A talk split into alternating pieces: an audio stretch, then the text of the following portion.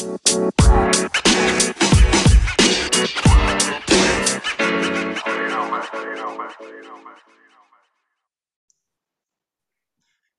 welcome back to Relentless Positivity. I'm your host, Joe Martin. Hey, we got an exciting one today. So, you may have heard of pickleball, you may have seen it around, but do you know much about it? Well, we have an expert for you today. Dr. Lynn Cobb is going to come in here and tell us all about pickleball. Thank you so much for coming on, Lynn. It is so great to be here. And I have to admit, Joe, I love your energy. Oh, thank you. Yeah, I just had some coffee not too long, if you can't tell. So, so you you describe yourself as a pickleball fanatic. So uh, that's what I want hear about that. So, how did you discover the sport of pickleball? I moved to Connecticut from Texas almost four years ago. And I was, I had lived in Texas and California. So I moved to Connecticut and I'm thinking, what the heck am I going to do during the winter inside? They don't have very good mountains for skiing there, I would say, you know, growing up in California. So I've just looked at the local recreation center and I saw that they had something called pickleball. And honestly, I had never, ever heard of the game but it was a sport and I, you know, looked it up on YouTube. It's played with a paddle. There's a ball involved. I had played racquetball, so I thought, oh yeah, you know, I, I might really like that. So I went ahead and just showed up at the gym to see what it was all about. And as soon as I kind of stuck my head in the gym, somebody said, Hey, do you want to play? And I'm like, Oh, I don't have a paddle. And they're like, Oh, that's okay. And then they pull one out of their bag and they drag me onto the court. I play literally for five ten minutes and I was hooked. I immediately went to Dick's Sporting Goods and bought a paddle so I could continue to play. Awesome. Yeah, it's, it's nothing like when you someone invites you in to do something because you know people aren't always like that in some sports. So that's that's great that that's kind of that's what I've heard about the vibe of pickleball. It's a very friendly and inviting vibe. That's what I like. What I've heard about it. So uh, let's let's go back to the beginning. So uh, how did it? Why is it called pickleball? you know, there's two stories that circulate within the pickleball world in terms of how the sport got its funny name. And the preferred version is that, you know, in terms of the history of the game, there was a couple families that got together over one holiday weekend. And this is like back in the mid 60s. So it's really a long time ago. And uh, apparently they got together and uh, ended up inventing the game because they were going to play badminton, but they couldn't find the shuttlecock that they needed to use for the game. So they ended up uh, inventing pickleball. But apparently, one of the family's dogs loved to chase the ball, which is actually a very similar to a wiffle ball. It's a plastic ball. The dog would chase the ball, pick it up, and run away with it. And of course, the dog's name was Pickles. There you go. So what's the other story? So that's one of them. How's it? What's the other story? Well, the other story is really not as fun. But one of the uh, ladies who uh, was involved in the creation of the sport, apparently she had been a rower, and in rowing, you've got kind of all the all the best rowers in that first boat, and then the rowers who were not quite as good ended up just kind of a mishmash of people, and that's called the pickle boat. So that's kind of the other origin story for the sport of pickleball. And uh, you know, you mentioned the word pickles earlier. So um, I've heard a, a, uh, a, rumor. What is your nickname, by the way? It, it, this is so ironic. My childhood nickname was Pickles because my favorite book as a child was Pickles the Cat. Actually, it was Pickles the Fire Cat, and my uncle was a fireman. So that was always my nickname growing up. I could never imagine that, you know, 50 years later, I'd be playing a sport called pickleball. It's just meant to be, right? It's just predestined to be a pickleball champion, right? So, yeah. um, so let's talk about it a little bit. So it's it's the fastest growing sport in the United States. Um, why is that? We mentioned a little bit about the friendly environment. What what else makes it such a popular sport? One of the other things that really makes it a popular sport is it's very very easy on your body. And it's also very easy to learn. So if we take the first aspect, you know, if you're somebody who is older, 50s, 60s, 70s, even 80s, it's not hard on your body. That's because the paddle's light and the ball is very light and the court is smaller. It's about half the size of a tennis court. So just, you know, being able to physically be able to do that regardless of your age or if you've had knee problems or back problems, which, you know, many younger people do too, you know, that certainly is one of the the main reasons I think it's so attractive. Yeah, that's it. Like I said, I, I, live here in Huntsville, Alabama, and we've got they've just started building beautiful facilities around here. We got indoor, we got outdoor, so it's been really growing around here as well. So that's cool. Um, how is the game played? So people maybe they've heard of it, but how, how does it play? You mentioned it's a little bit like tennis, a little bit like racquetball, kind of a mishmash of that as well. Explain us how it works. It is. You know, the the court is about half the size of a tennis court. It's actually a similar size to a racquetball court generally, I would say most people in pickleball play doubles. And I think the big reason for that is it is a very social game. So just having that group of four people just kind of creates that more social environment. So you can play singles, certainly. I would say probably 95% of the people who play uh, do play doubles. But uh, so you've got four people on the court, and um, you can only um, score points when you serve. And probably the biggest thing that people will hear about with pickleball in terms of the rules is that you have to stay out of the kitchen. And there's really a caveat to that. The idea is you have to stay out of the kitchen when you hit the ball in the air, otherwise known as hitting a volley. And actually, that that's a great rule for the game. And the reason that kind of came into being was it was an equalizer. So, you know, given that the family dynamic was, you know, when the game originated by the people who invented it, wanted kids and adults to be able to play. So they didn't want somebody who was tall to be able to have a big advantage at the net. So the kitchen is kind of one of those things where it kind of equalizes the game. Now, normally games are played to 11 points. You just score one point at a time, and you can only score points when you serve. So a little bit different from like, you know, how you can score points even when you're not serving in tennis or and they've got rally scoring in volleyball. So it is a little bit different. It's a little bit actually more like racquetball in terms of the scoring with the games typically played to 11. Once in a while, you'll see games also played to 15. Okay. Yeah. So what is the kitchen? Did I miss that? I'm sorry. yeah. so the kitchen is really the area about seven feet from the net on both sides of the court. And uh, so that's the area where you can step into the kitchen, you know, past that that line that's there, if it's seven feet, or sorry, if the ball bounces. However, if you decide to move up close to the net, so you're within the kitchen, within seven feet of the net, and you take the ball out of the air and volley it, that you cannot do. Okay, so you can't just sit there and smash it at the at the net like a tall person on a kid. And I, that makes sense. Yeah. Exactly. Exactly. so uh, let, us talk about what is your sports background. I have uh, really a, a, varied background. You know, from the time I was I was very young, I was involved in sports. Played growing up in Southern California, played a lot of volleyball, indoor and outdoor. I did play actually a year of basketball and volleyball in in college after that, I got into playing racquetball, which I did for quite a few years, played at a fairly high amateur level. And, uh, you know, just recently here, I, I picked up pickleball. And what happened when I was, oh, it was probably about seven, eight years ago, I tore my ACL. So I, I tore a, a major ligament in my knee. And a lot of people will go through for that injury and get surgery and it's a, a year long recovery. It's it's a major surgery, major recovery. And so I chose not to go that surgical route and I just kind of rehabbed on my own. But I didn't play any uh, sports for probably about five years. And that's because I didn't feel that my knee could handle it. And when I saw pickleball, I'm like, well, the court's smaller.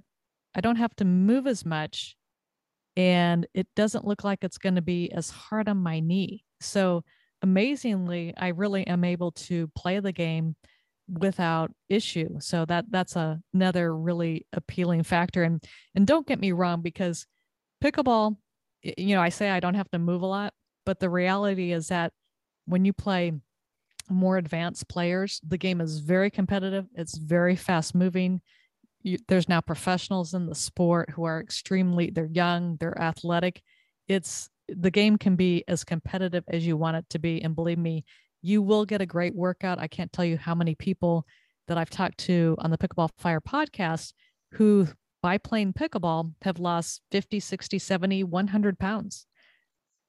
Yeah, it's very addicting. The people I know that they get into it, they love it, and it's super addicting. And any any way you can get up and move your body, I'm all for. So I'm trying to encourage more people to go try it out. So let's say I, I want to get started tomorrow. What what do I do? What do I, you said you went to Dick's Sporting Goods? What would I do? Do I need equipment? Is there going to be equipment there most of the time? How does it work?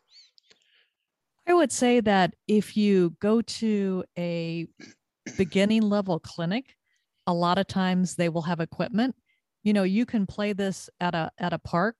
You can play it at the ymca a. Lot of ymcas now have pickleball in places like that will usually have paddles but if you do go to a park you probably will need your own paddle.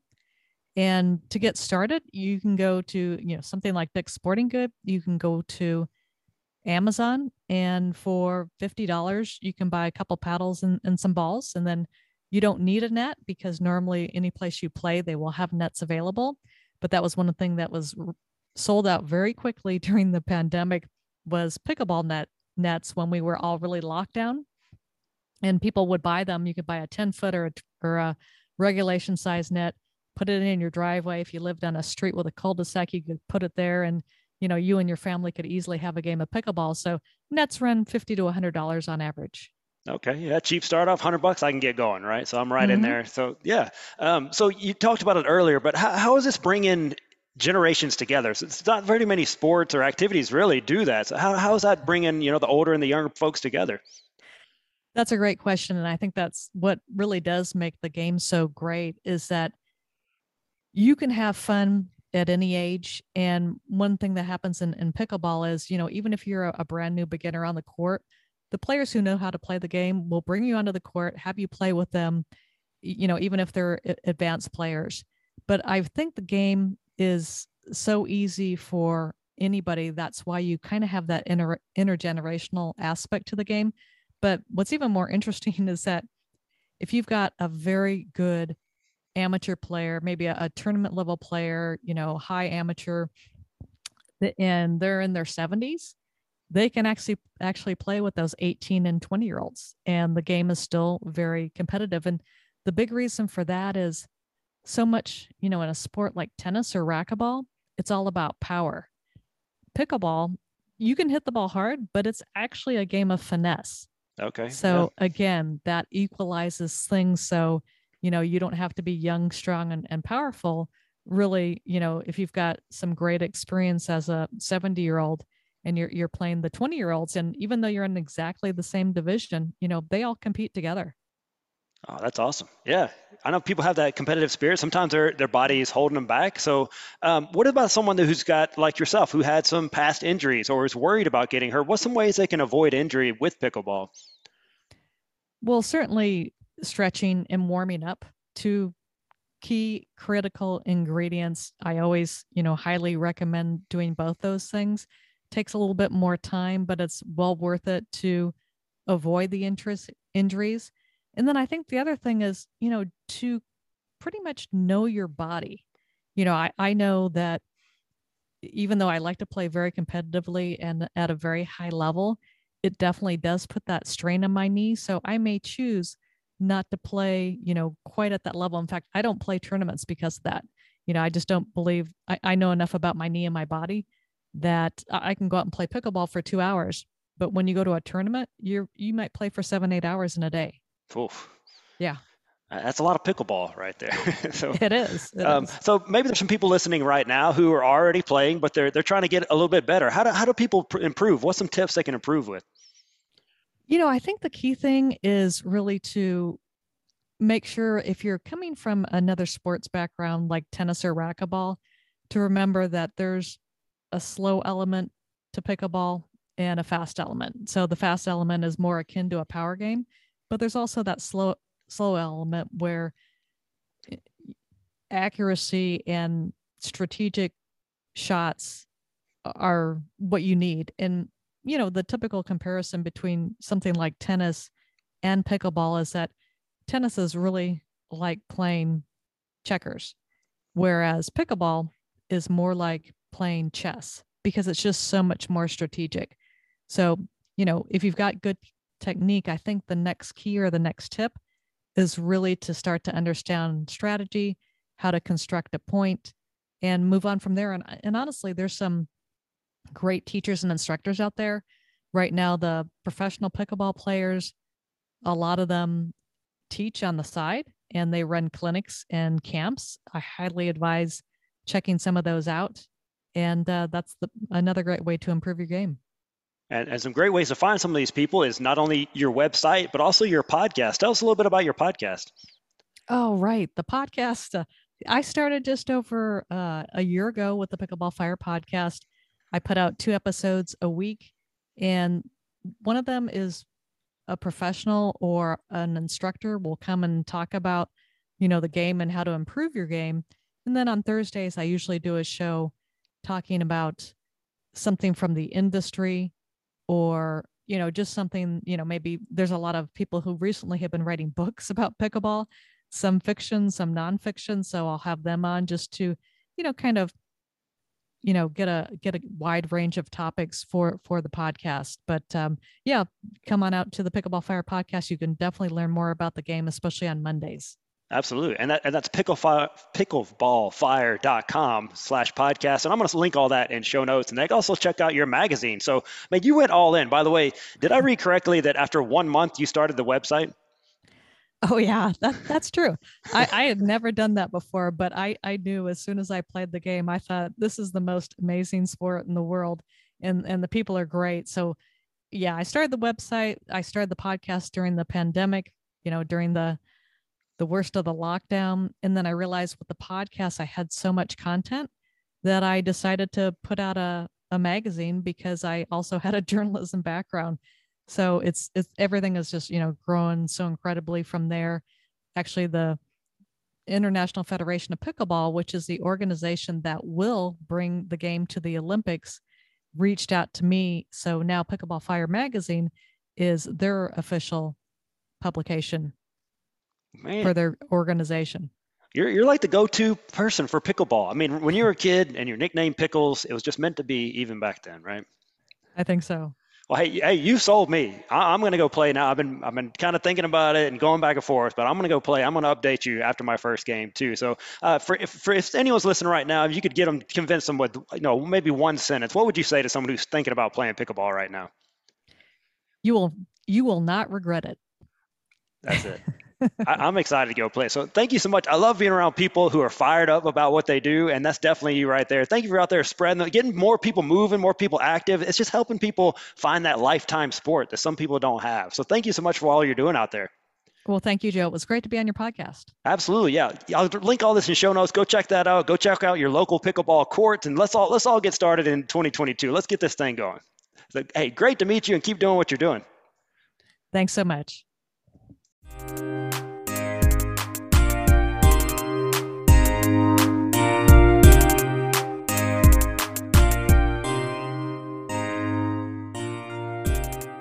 Hey, thank you so much for tuning in. I am so grateful to have these awesome sponsors. Go refinance your house with my friend Dominic Garver. Here's what happened. I called him up. He checked out my info and he told me I didn't need to change a thing. No trying to sell me on a bunch of other stuff I didn't need. Just, hey, just ran my number and told me you didn't need anything. So let him just run your numbers. He will do everything he can to save you years and money off of your mortgage. You can give him a call at 256 714 1429 or check out his website, rocketcitymortgageguy.com.